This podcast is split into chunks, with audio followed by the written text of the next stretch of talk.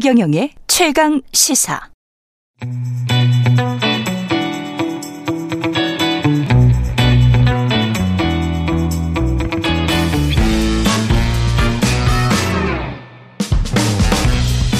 네, 정치 시사 이슈의 법적 쟁점을 시원하게 파헤쳐 보는 시간 최강 로스쿨 오늘은 최강 로스쿨 학장 김준우 변호사와 함께 하겠습니다. 안녕하십니까? 네, 안녕하세요. 김준우입니다. 예, 박정훈 대령은 보직 해임 집 행 정지 신청을 수원 지방법원에 했습니다. 이거는 보직 해임이 부당하다. 네. 난 다시 수사단장으로 돌아가겠다. 그렇습니다. 예. 근데 이제 보직해임과 관련돼서 본안 소송, 그러니까 본 소송이 따로 있는 거고요. 예. 무효, 무효 확인 소송일 겁니다, 아마. 예.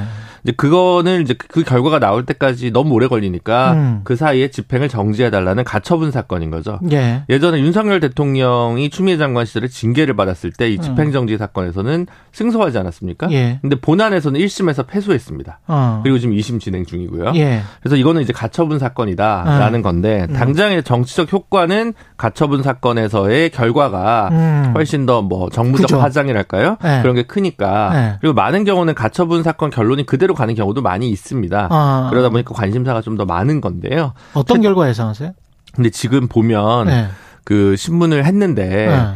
어, 판사가 15일까지 뭘 추가로 각자 내라고 얘기를 했거든요. 그래요? 예, 네, 그래서. 국방부 측하고 박정원 대령 측에? 그렇습니다. 예. 네. 그러니까 지금 제일 쟁점이 되는 건 뭐냐면 이첩 보류 그러니까 경찰청으로 이제 넘겨야 됩니다. 경북경찰청으로. 네, 군사법원법상 네. 이거는 이제 그 사망과 관련된 사고기 때문에 음. 민간으로 이제 이양이 된 부분이라서 수사 보고서를 네, 그 넘겨야 네. 되는데 그걸 보류 지시를 했다. 예. 그 보류 지시를 했는데 음. 어겼다. 음. 그래서 보직해임을 했다. 이게 항 명을 했고 네. 그래서 보직해임했다. 네, 그것이 네. 이제 군의 주장이고 네.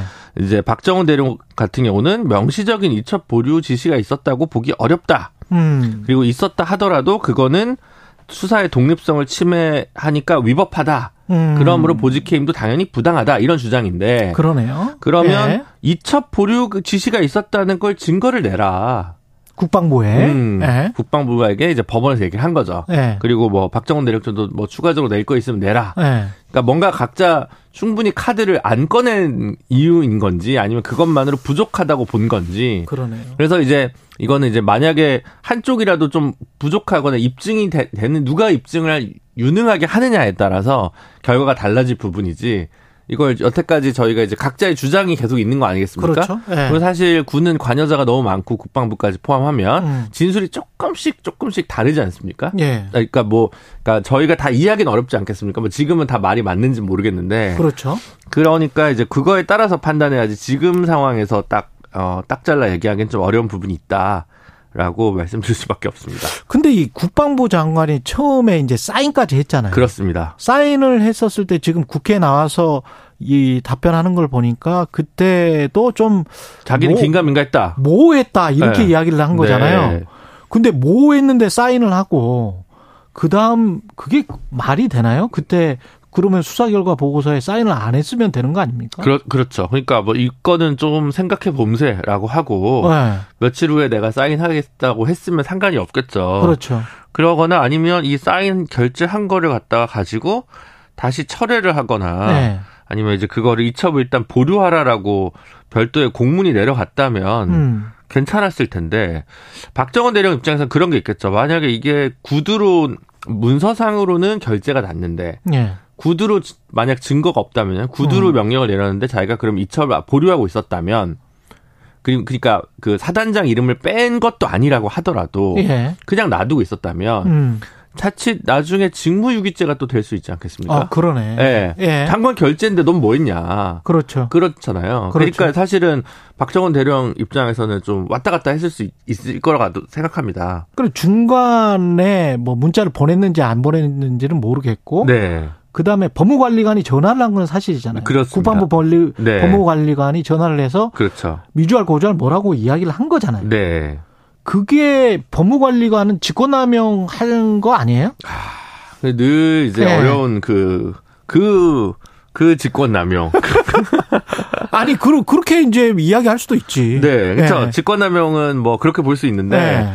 뭐 이제 우리 시사에 이제 너무 전문가이신 우리 청취자분들께서는 네. 잘 아시겠지만 어떤 경우에는 참으로 부당한데 네. 그 사람은 그런 말을 할 자격이 없는 사람이었기 때문에 애시당초 음. 즉 직권이 없었기 때문에 남용이 안 된다. 이게 현재 대법원 판례 법리라는 걸 잘 알고 계실 겁니다. 그렇죠. 네. 네. 그러니까 네. 뭐 상관없는 지휘 체계상 바깥에 있는 사람인데 네. 그 사람이 뭐라고 얘기했다 한들 네. 잘못한 거지만 네. 직권 남용죄라는 이름으로 처벌할 수 있느냐? 어. 그거에 관련해서는 이제 또 법원의 판단을 봐야 되는 거였죠. 그러네. 네. 근데 법무관은 그러면 법무관리관은 왜 그러면 전화를 걸었느냐? 네. 이거는 또 뭐, 뭐 장차관 지시사항이니까 했겠죠. 장차관 지시사항이다. 네. 뭐 그거는 뭐 명백해 보입니다. 아. 네, 통화상으로 뭐 차관이랑 의논해 보겠다 뭐 이런 식의 얘기가 나오니까 본인이 독단으로 음. 어뭐 밑에서 뭘 좀 모르는 모양인데 관리관이 내가 알지 이러면서 자발적으로 전화한 것은 않았겠지, 아니라고 군대인데. 보여지는 거예요. 예. 그러면 장관이 그 뭐 장관 말을 다 믿어보자고요. 네. 믿고 아 좀 모호했다 그때 애매모호해서 좀 왔다 갔다 했는데 그러면 네. 장관 마음을 바꾸는 계기는 음. 장관이 자율적으로 스스로 바꿨느냐? 아니면 누군가 외부로부터 전화나 뭔가를 또 다른 지시를 받았느냐 대통령실로부터 네. 이게 지금 핵심 쟁점 아니에요? 그렇죠. 근데 이제 일단은 확인되는 거는 법무관리관실 같은 경우는 네. 그뭐 유재훈 법무관리관 이런 분들 있지 않습니까? 예. 그러니까 그 사단장을 제외하라 이런 식의 표현을 직접적으로는 안 하는 쪽이었나 봅니다. 그냥 아, 그래? 직접적 과실이 있는 책임자들만 인계를 해라. 근데 그러니까 그, 그거를 그, 그 얘기가 그 얘긴데 그거를 그렇게 음. 말할 권한은 네. 권한이 있습니까 대통령실에 수사단장의 수사 보고서에 아니, 갑자기 대통령실이 나옵니까? 아니 아니 어, 가령 수사단장의 수사 보고서에 네. 뭐 누구 누구가 됐건 간에 네. 직속 상관은 해병대 사령관이고 네. 그 위에는 국방부 장관인데 그렇습니다. 이 수사단장은 자기가 직보를 해야 될 세상은 해병대 사령관밖에 없거든. 네. 그래 해병대 사령관의 국방부 장관의 결재를 맞아가지고. 네, 그렇죠. 그래 문서를 가지고 온 거야. 네. 그 다음에 이첩을 하고 있는데 이첩을 하 고 있는 도중에 연락이 왔다는, 연락이 왔다는 거잖아요. 그렇죠. 근데 그 사이에서 누가 개입을 했다면 그러면 그 사람은 아무런 어떤 직권이나 의무가 없는 사람이 개입을 한 거 아니에요? 그렇죠. 그렇게 되면 문제가 되는 거죠. 유재현 관리관 같은 경우에.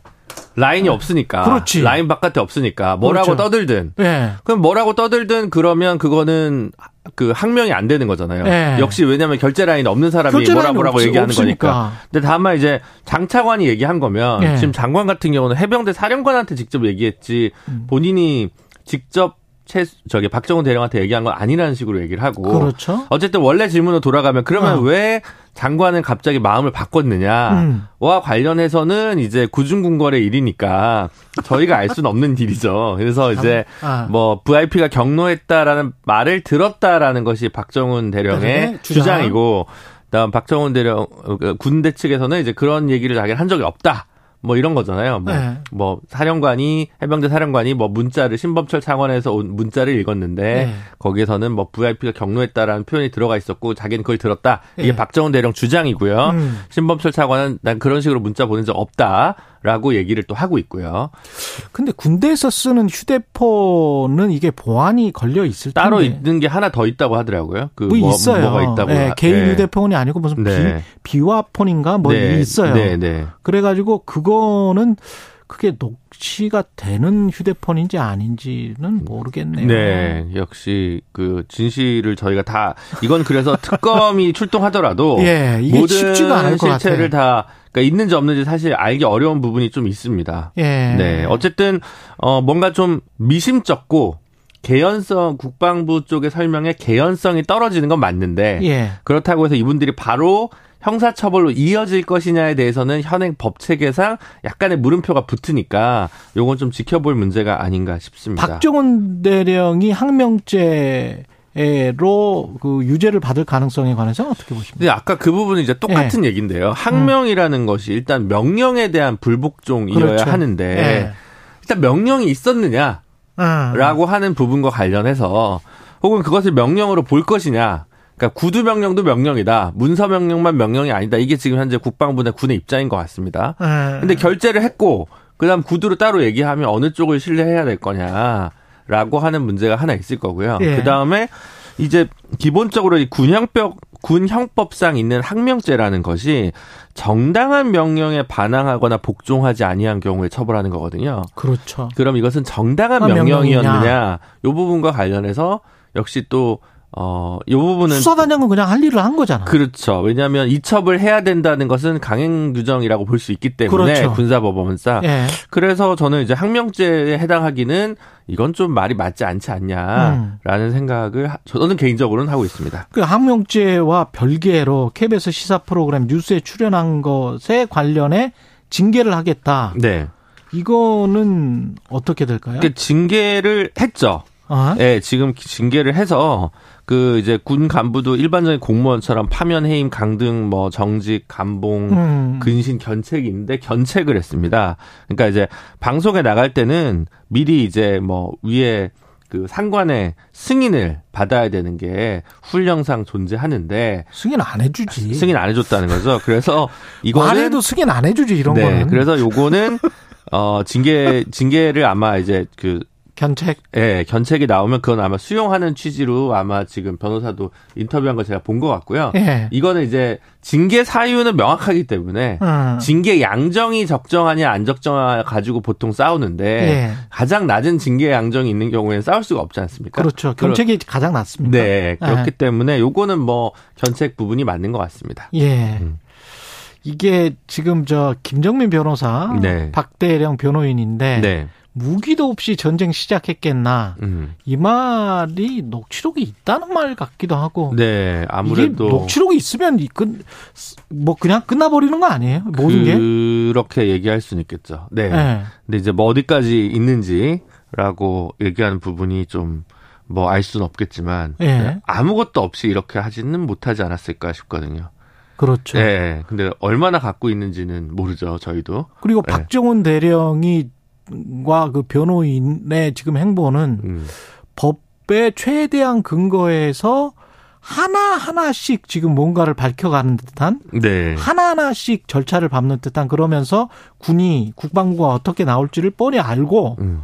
뭐 그런 어떤 아주 아주 그 정밀해요 보니까 아, 그런 느낌을 좀 받는 예. 부분은 어떤 게 있냐면 예. 지금 국방부 검찰 단장이랑 법무관리관 같은 경우 직권남용죄로 공수처에 고발했잖아요. 그랬, 그랬죠. 그러면 근데 나머지 분들에 대해서는 아직 고발 조치를 본인이 직접 한 건 없는 것 같습니다. 예를 들어 아. 해병대 사령관이라든가 예. 국방부 차관이라든가 그렇죠. 그렇진 않잖아요. 예. 그러니까 조금 더 어, 타겟을 정밀하게 한다고 할까? 네. 박정훈 대령 측 입장에서 보자면 네. 그렇게 좀 대응하고 있는 듯한 느낌은 좀 많이 받고 있습니다. 저도 네. 이게 뭐 특검 아까 그 민주당 최강 의원은 음. 특검 법안 성안을 거의 했다는 식으로 이야기를 했, 하는데 네. 특검으로 이어질까요? 지금 뭐 민주당 측에서는 당론으로 1특검 4국조라고 1특검 하는 4국조? 네, 네. 라고 하는 취지에서 특검이 이 최수근 아 박정훈 대령 관련된 부분이 예. 메인이지 않겠습니까? 예. 그래서 어 계속 밀어붙일 것 같은데 워낙 여야가 대치 상황이고 음. 좀 대화가 없는 상황이라서 그렇죠. 예. 그냥 뭐 사실은 법안이 통과되더라도 어, 뭐 대통령 거부권 행사 또 음. 예상할 수 있는 부분이니까 아, 참이 부분은 참, 네, 이 부분은 참 뭐 간단치 않은 것 같습니다.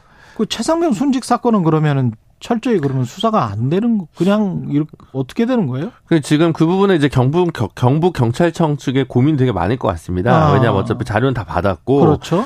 어 누가 누가 인계 관계 있을 거라는 거는 언론 보도에 다 나왔는데 예. 그러면 본인들은 그 최초에 박정훈 대령이 어, 이첩하려고 했던 8명을 8명. 대상으로 모두 송치 의견으로 검찰에 다시 보낼 것이냐. 사단장까지 포함해서. 네, 아니면 어, 4명 선에서 자를 것이냐. 경북경찰청에 고민에 달려 있겠죠, 아무래도. 쉽지 않네. 네. 언론의 역할이 어느, 어느 예. 때보다 예. 좀 중요하지 않을까 싶습니다. 예, 여기까지 듣겠습니다. 최강 로스쿨 김준우 변호사였습니다. 고맙습니다. 감사합니다.